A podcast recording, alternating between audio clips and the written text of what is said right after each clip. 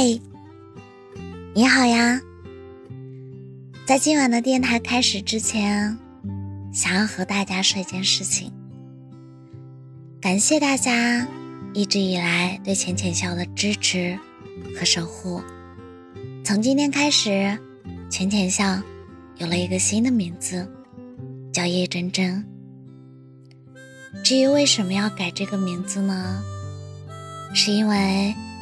前段时间看到《诗经》里的一句话：“桃之夭夭，其叶蓁蓁。”意思就是说，桃花生长的旺盛，叶子也十分繁茂，所以“蓁蓁”这个词，除了有草木茂盛的寓意，还有着期待美好未来的寓意。